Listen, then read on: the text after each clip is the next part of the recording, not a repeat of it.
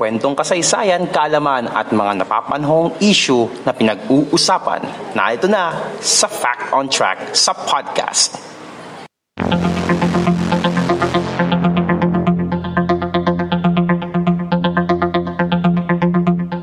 Fact on Track sa podcast.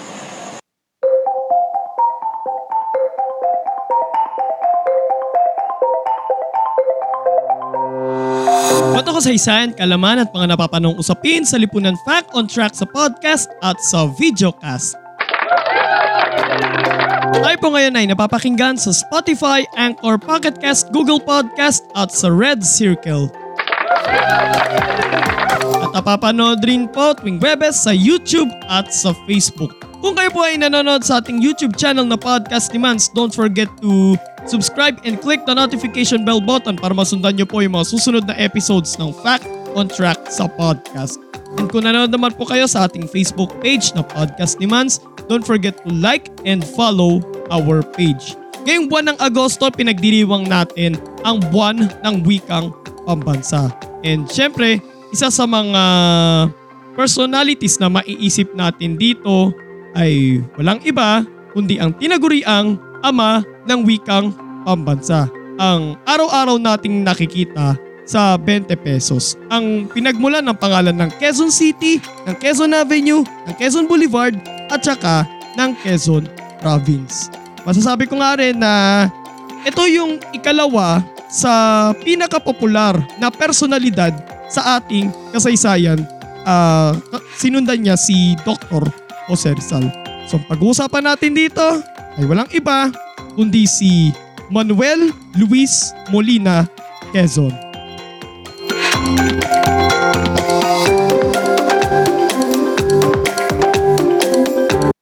Ating balikan ang mga kwento ng kasaysayan dito sa Fact on Track.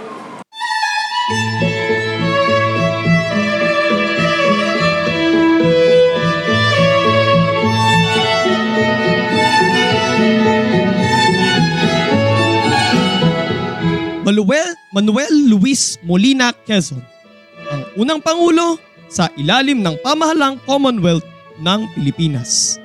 Ipinanganak si Quezon noong August 19, 1878 sa Baler, Tayabas, now the province of Aurora. Kasi isang buwang Tayabas na ngayon ay nahati na ng probinsya ng Aurora at Quezon. So tuloy tayo. Anak ni na Lucio Quezon na isang retiradong sarhento de Guardia Civil na nagtuturo ng Espanyol sa elementarya sa Paco, Manila. At ni Maria Dolores Molina na nagtuturo rin ng, sa elementarya sa Baler at una niyang naging guro. At age 5, tinuruan na si Quezon ng kanyang ina na bumasa at sumulat sa wikang Kastila. Also, tinuruan rin siya ng katisismo. Kapag ka sinabing katisismo mga kapodcast or sa English ay catechism, ito ay isang uh, summary ng katuruan ng pananampalatayang Kristiyano in a way of uh, question and answers. Parang ang pagtuturo doon is sa pamamagitan yun nga ng Q&A. Okay? So tuloy tayo. At age 7 naman, tinuruan naman siya ng kanilang pura paroko na si Father Teodoro Fernandez ng wikang Latin, Religion, Geography at Spanish grammar. Pero habang siya ay nag-aaral ng sekundarya sa Colegio de San Juan de Letran, nagsilbi siya kay Father Fernandez bilang tagalinis. Inalagaan niya rin ang kanyang inang dinapuan na ng sakit na tuberculosis na namatay rin noong 1893. The next year, nagtapos ng sekundarya si Quezon sa kursong Bachelor of Arts with highest honors sa Letran. Buwan naman siya ng law course sa University of Santo Tomas.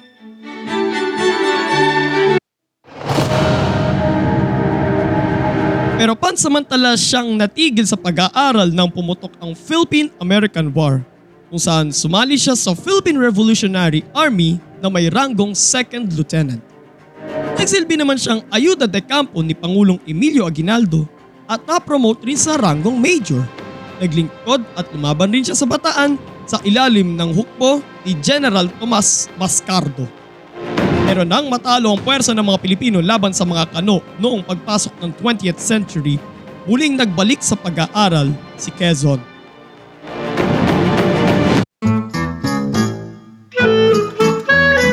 Habang nag-aaral sa kolehiyo, nag-part-time job si Quezon bilang bank teller sa Monte de Piedad kung saan kumikita siya ng 25 pesos kada buwan.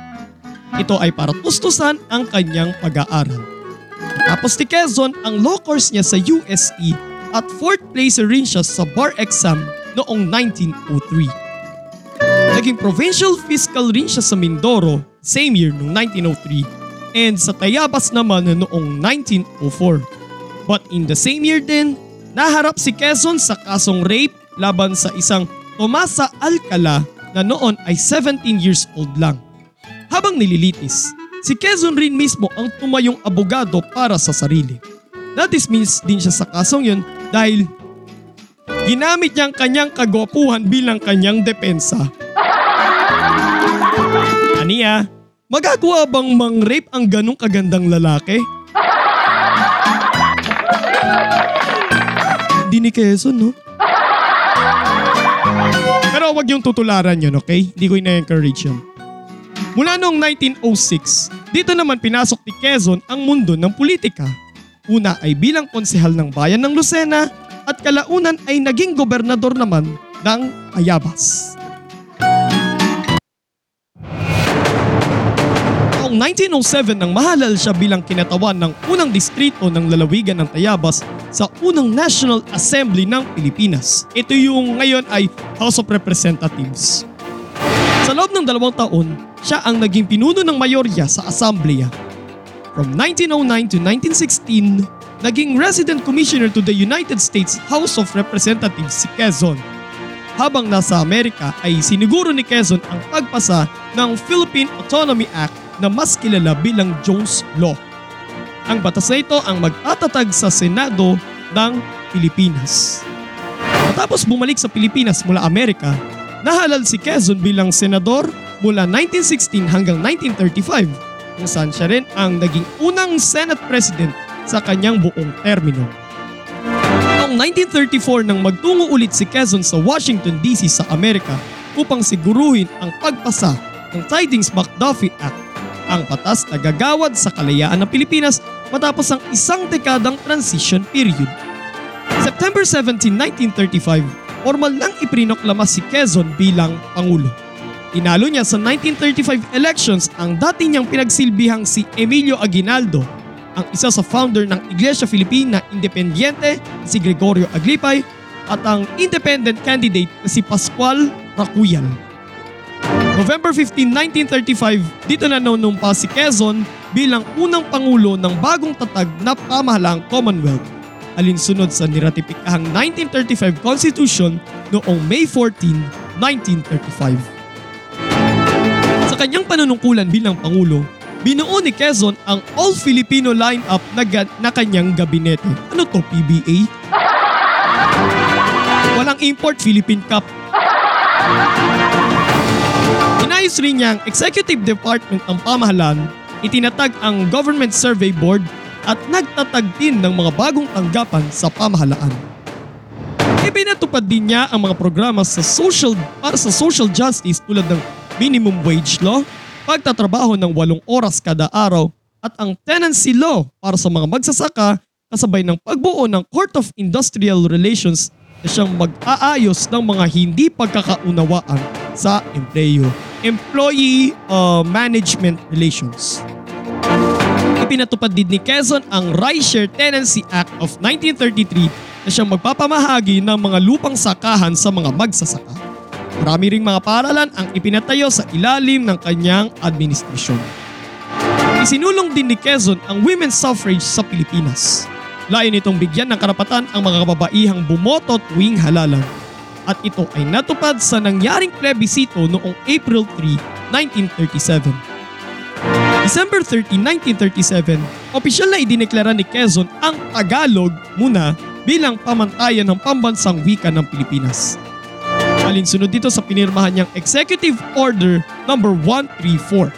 Ito ay mahamyandahan ng National Assembly na nilagdaan naman ni Quezon noong June 7, 1940 as Commonwealth Act No. 570. na nagdedeklara sa Filipino bilang pambansang wika ng Pilipinas.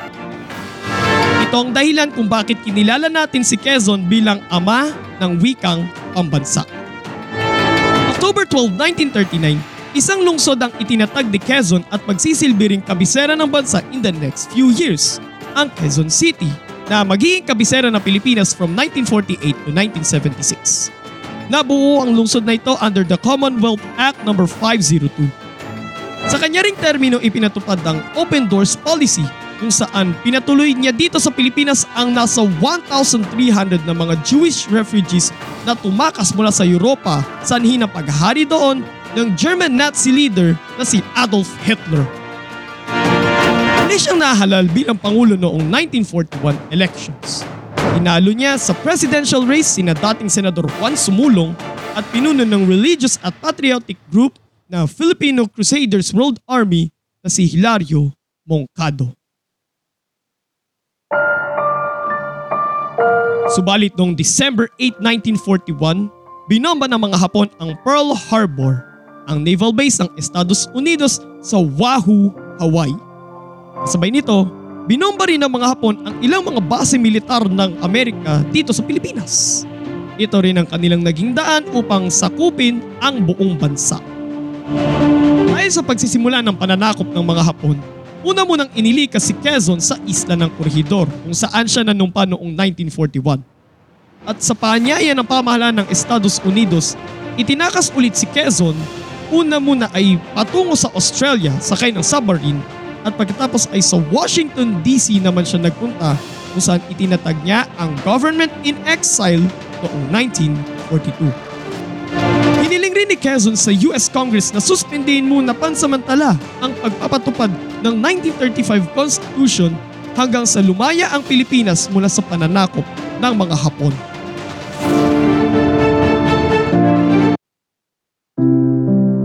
December 17, 1918, ikinasal si Quezon at Aurora, Aragon. Pero sa maniwala kahit sa hindi, pinsang buo ni Quezon si Doña Aurora. Nagkaroon sila ng apat na anak. Sina Maria Aurora o si Baby, si Maria Zenaida o si Nini, si Luisa Corazon Paz o si Nenita, at si Manuel Jr. o si Nonong na ama ng dating Undersecretary ng Presidential Communications Development and Strategic Planning Office na si Manuel III or also known as Manolo. Nung administrasyon ni President Noynoy Aquino, siya naging ano, undersecretary doon. Habang nasa government in exile sa Amerika, na-diagnose si Quezon na mayroong tuberculosis. Una muna siyang na-confine sa Miami Beach Army Hospital noong 1944.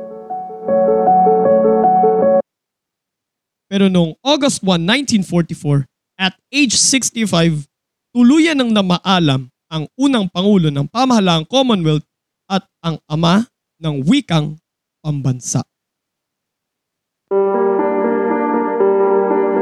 Namatay si Quezon sa Saranac Lake sa New York sa Amerika. Una muna siyang inilibing sa Arlington National Cemetery sa Virginia. Ito yung parang katumbas ito sa atin ay libingan ng mga bayani. And then noong July 17, 1946, dinala dito sa Pilipinas sakay ng USS Princeton ang mga labi ni Quezon at inilibing muna sa Manila North Cemetery. At noong August 1, 1979, inilipat ang kanyang mga labi sa ipinangalan sa kanyang Quezon Memorial Shrine. Bukod sa Quezon City, ipinangalan rin sa kanya ang lalawigan ng Quezon, ang Quezon Bridge sa Maynila at ang Manuel L. Quezon University. Anim na bayan sa bansa ang ipinangalan rin kay Quezon. Ito ay matatagpuan sa mga lalawigan ng Bukidnon, Isabela, Nueva Ecija, Nueva Vizcaya, Palawan at maging sa lalawigan rin ng Quezon. Maging ang isa sa mga developed islands o 100 Islands National Park sa Alaminos, Pangasinan ay ipinangalan rin sa kanya, ang Quezon Island. Ang pinakamataas na parangal na iginagawad ng Republika ng Pilipinas ay ipinangalan rin kay Quezon, ang Quezon Service Cross. At pangkaraniwan nating nakikita ang mukha ni Quezon sa 20 pesos na banknote at pati na rin sa barya.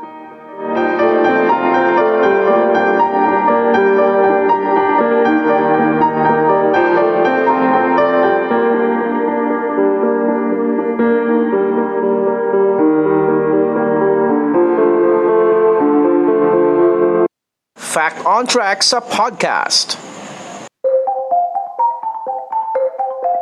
Enzo, pakikuha nga yung ano, yung papercraft na yun ng ano, Quezon Memorial Shrine. Yan. Okay. So, ito po ang ginawa kong uh, papercraft version ng Quezon Memorial Shrine. So, kung mapapansin nyo, bakit ganito ang pagkaka-design sa kanya? Ito, trivia lang.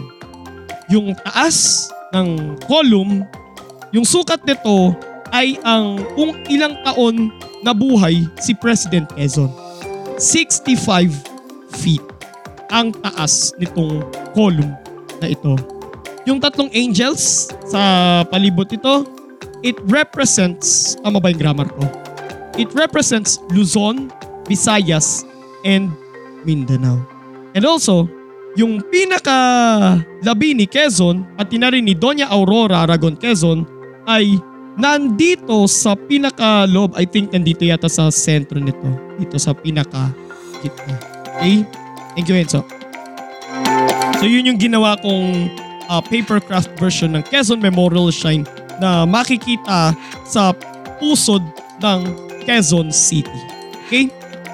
Pero ang hindi natin maitatanggi na pinakamalaking kontribusyon na naiambag ni President Quezon sa ating kasaysayan ay walang iba kundi ang ating wika. Kaya nga ako dito sa FA contract pati na rin sa GPS, dito ko pinopromote ang wikang Filipino sa pamamagitan ng mga tinatopic natin na hanggat maaari ay ang gusto kong mangyari dito ay maiparating rin natin kahit sa uh, kahit sa masa level ang ating podcast shows. Kaya gumagamit tayo ng wikang Filipino both sa Fact on Track at saka sa GPS podcast. Pansin nyo rin naman sa script na binabasa natin, pirming nasa wikang Filipino. Okay? So, napakaganda parang napakasaya gamitin ang ating wika thanks to our man, President Manuel L. Quezon. Bukas pag-uusapan naman natin sa GPS Podcast sa pagpapatuloy ng ating campus series. Pag-uusapan naman natin ang mga military and police camps sa Kabisayaan. Okay? From Western Visayas to Central Visayas to Eastern Visayas, pag-uusapan natin yan sa ikatlong bahagi ng ating campus series, Military and Police Camps sa Visayas. So kung nagustuhan nyo pa yung episode natin ngayon, mga kapodcast, like, comment, share, and subscribe sa ating YouTube channel na Podcast ni Mans.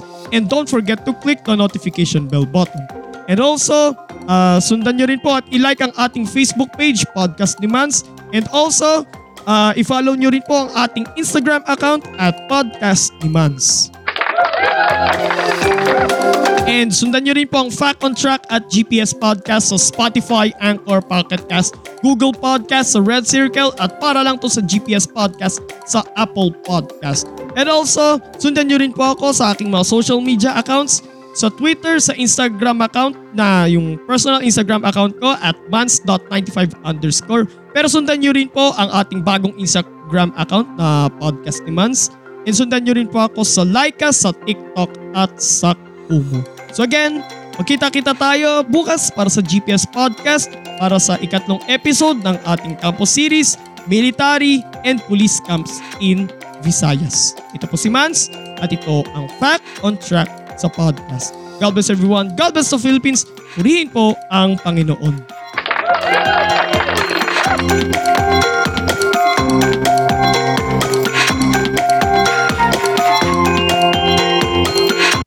Fact on Track sa podcast.